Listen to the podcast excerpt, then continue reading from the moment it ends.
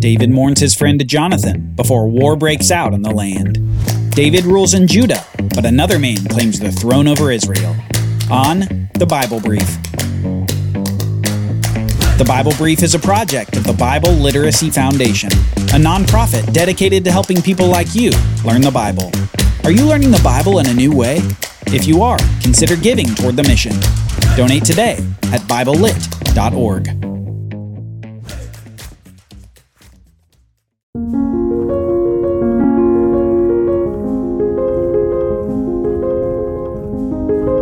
The song David taught to the men of Judah upon hearing of the deaths of Saul and Jonathan. Your glory, O Israel, is slain on your high places. How the mighty have fallen. Tell it not in Gath, publish it not in the streets of Ashkelon, lest the daughters of the Philistines rejoice, lest the daughters of the uncircumcised exult. You mountains of Gilboa, let there be no dew or rain upon you, nor fields of offerings. For there the shield of the mighty was defiled, the shield of Saul not anointed with oil. From the blood of the slain, from the fat of the mighty, the bow of Jonathan turned not back, and the sword of Saul returned not empty. Saul and Jonathan, beloved and lovely, in life and in death they were not divided. They were swifter than eagles, they were stronger than lions. You daughters of Israel, weep over Saul, who clothed you in luxurious scarlet, who put ornaments of gold on your apparel. How the mighty have fallen in the midst of the battle. Jonathan lies slain on your high places. I am distressed for you, my brother Jonathan. Very pleasant have you been to me. Your love to me was extraordinary, surpassing the love of women. How the mighty have fallen, and the weapons of war perished. Israel lost a king in the battle against Philistia, but David lost his best friend. Faithful Jonathan was of such a heart to make a loyalty covenant with David, who saw David as the rightful king even as his father was on the throne. Jonathan had saved David's life, encouraged him, and ultimately looked forward to being his closest advisor when David finally took the throne. But David's friend, a friend whose love towards David carried a greater weight than any woman could attain, his friend and confidant, was dead upon Mount Gilboa. The Philistines had killed both he and his father Saul, and David couldn't help but mourn. Mourn not just for Jonathan, but even for Saul. Though Saul had treated David wickedly in life, David honored him in death. The man after God's heart took no pleasure in Saul's death, even as it opened the way for his rise to the throne. And David would indeed rise. The shepherd of sheep, the warrior for Israel, the musician of the lyre, and the fugitive from Saul, would soon become the next king of Israel a king with an impact that reverberates through the rest of the Bible story. David would be king, but his kingship would start with war.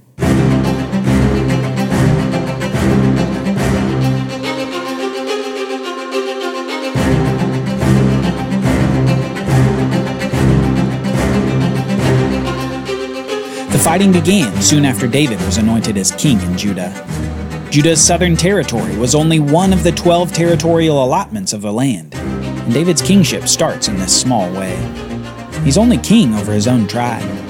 He's anointed in Judah while someone else is made king over the rest of Israel. The northern king's name is Ishbosheth, and he is a son of Saul. The commander of Saul's army, a man named Abner, had escaped death at the hands of the Philistines and was able to return further into Israelite territory in order to regroup the forces of the Israelite army. But as part of this process, he needed continued authority to lead the forces. Apparently, he saw opportunity to retain his position of leadership and influence by aiding Saul's son Ishbosheth to assume the throne after the death of his father. These two thrones, David's in Judah and Ishbosheth's in the land of Israel, are at war. A war with Israelites killing Israelites and a battle over leadership. On one side is God's anointed king, and on the other is Ishbosheth, a leader shown to be impotent in the face of David's inevitable rule. We read this in 2 Samuel chapter 3. There was a long war between the house of Saul and the house of David, and David grew stronger and stronger, while the house of Saul became weaker and weaker. This war tugged at the threads that threatened to pull the nation apart. Judah was the tribe of the ancient promised king, while Israel was the co inheritor of all the other promises. Judah was the tribe of the Yahweh anointed King David, while Israel was the nation of Yahweh's previously anointed King Saul. Battle lines were drawn, blood was shed, and what could have been a permanent split came together due to the suspicions of the northern king of Israel. Ishbosheth accuses his commander Abner of impropriety towards one of his father's concubines. We read this beginning in verse 6. While there was war between the house of Saul and the house of David, Abner was making himself strong in the house of Saul. Now Saul had a concubine whose name was Rizpah. And Ishbosheth said to Abner, Why have you gone into my father's concubine? Then Abner was very angry over the words of Ishbosheth and said, Am I a dog's head of Judah? To this day I keep showing steadfast love to the house of Saul your father, to his brothers and to his friends, and have not given you into the hand of David. And yet you charge me today with a fault concerning a woman. God do so to Abner and more also, if I do not accomplish for David what the Lord has sworn to him, to transfer the kingdom from the house of Saul, and set up the throne of David over Israel and over Judah. And Ishbosheth could not answer Abner another word, because he feared him. It's unknown whether this charge by Ishbosheth had any basis in reality, but his charge is an accusation equivalent to saying that Abner is trying to usurp the throne. He accuses Abner of sleeping with Saul's concubine, and Abner's anger boils at the king. Either he was caught in his scheming, or he was faithful and loyal, being accused of a heinous act of treason. In any case, Abner replies with words that would spell the end of Ishbosheth's reign. He essentially says, Am I a traitor? I've been loyal to all Saul's house, yet you accuse me of a crime. I'm done with you, Ishbosheth. Yahweh said David should be king, and now I will help David rise. Even in the potentially false accusations of a weak king, God is working to bring David to rule over all Israel. Soon Abner sends messengers to David, and they arrange a meeting between the two men. The commander of Israel's army is coming to meet with the king of Judah. Before he arrives, however, he has a meeting with the elders of Israel to advise them on what's about to happen. He says that David will indeed be king over all of them. And rather than resisting, Israel seems ready for this war to conclude and for the reign of Ishbosheth to come to a swift end. Apparently, Ishbosheth wasn't a very good king at all. Next, at this meeting between the two men, Abner promises this to David. He says, I will arise and go, and will gather all Israel to my lord the king, that they may make a covenant with you, and that you may reign over all that your heart desires. So David sent Abner away, and he went in peace. You can imagine the exhales of the people in the room as Abner left their presence. The long war was finally coming to a close. It had been seven years since David began reigning as king over Judah, and now he was about to reign over all Israel. Thanks to Abner, peace would finally be achieved. Well, maybe. Soon after Abner leaves the presence of the king, one of David's commanders comes in the room, livid at what he's heard from the others. David allowed their enemy to go away in peace? The commander, named Joab, says this to David What have you done? Behold, Abner came to you. Why is it that you have sent him away so that he is gone? You know that Abner, the son of Ner, came to deceive you, and to know you're going out and you're coming in, and to know all that you are doing. Joab claims that Abner was no more than a spy and a deceiver, hoping to know the ways of David's house and his army to find a strategic weakness. He's angry that David has accepted this man's peace, and Joab leaves the king's presence. But soon, this commander does something behind the back of the king. We read this in verse 26. When Joab came out from David's presence, he sent messengers after Abner, and they brought him back from the cistern of Sirah. But David did not know about it. And when Abner returned to Hebron, Joab took him aside into the midst of the gate to speak with him privately, and there he struck him in the stomach, so that he died, for the blood of his brother, whom Abner had killed in the war. Joab's anger toward David wasn't necessarily because Abner was a spy. Rather, it was because he was a hothead with a purpose for vengeance. Joab wanted Abner's blood to avenge his brother. And David had just let him slip away. So, taking matters into his own hands, Joab slays Abner after peace had just been negotiated. One man's thirst for vengeance put the negotiated peace on a knife's edge. Could peace be had when the commander of Israel's army was assassinated by one of David's men? Then David said to Joab and to all the people who were with him, Tear your clothes and put on sackcloth and mourn before Abner. They buried Abner at Hebron and the king lifted up his voice and wept at the grave of Abner, and all the people wept. And the king lamented for Abner, saying, Should Abner die as a fool dies?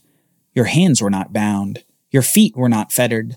As one falls before the wicked, you have fallen. And all the people wept again over him. Then all the people came to persuade David to eat bread while it was yet day. But David swore, saying, God do so to me and more also, if I taste bread or anything else till the sun goes down. And all the people took notice of it, and it pleased them, as everything that the king did pleased all the people. So all the people and all Israel understood that day that it had not been the king's will to put to death Abner, the son of Ner.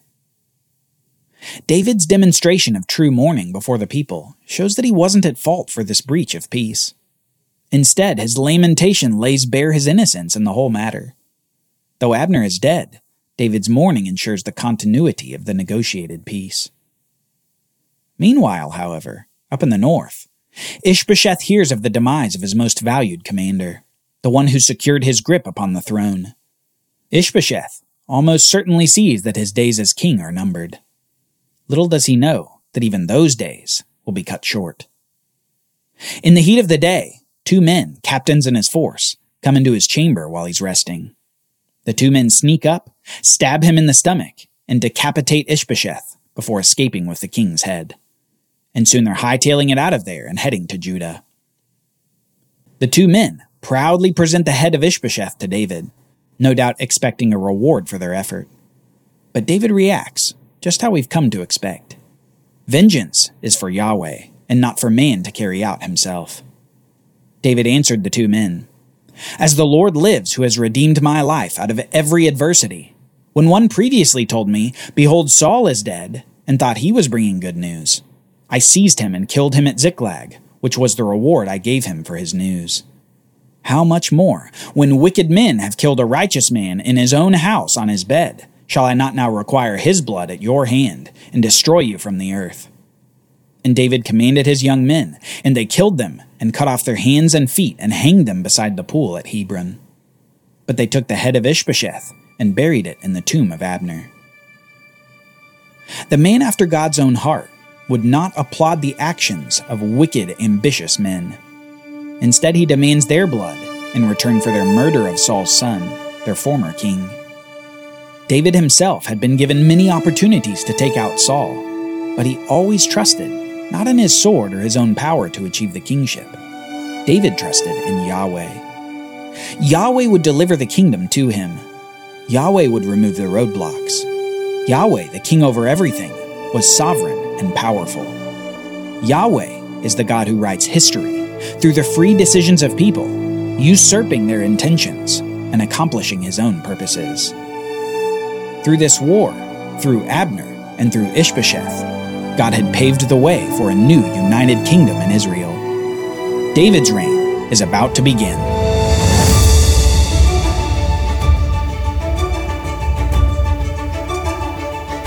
Join us next time as David rises to the throne of Israel and the nation gets a new capital. The Bible Brief is brought to you by the Bible Literacy Foundation dedicated to helping people like you learn the Bible. Copyright Bible Literacy Foundation 2023.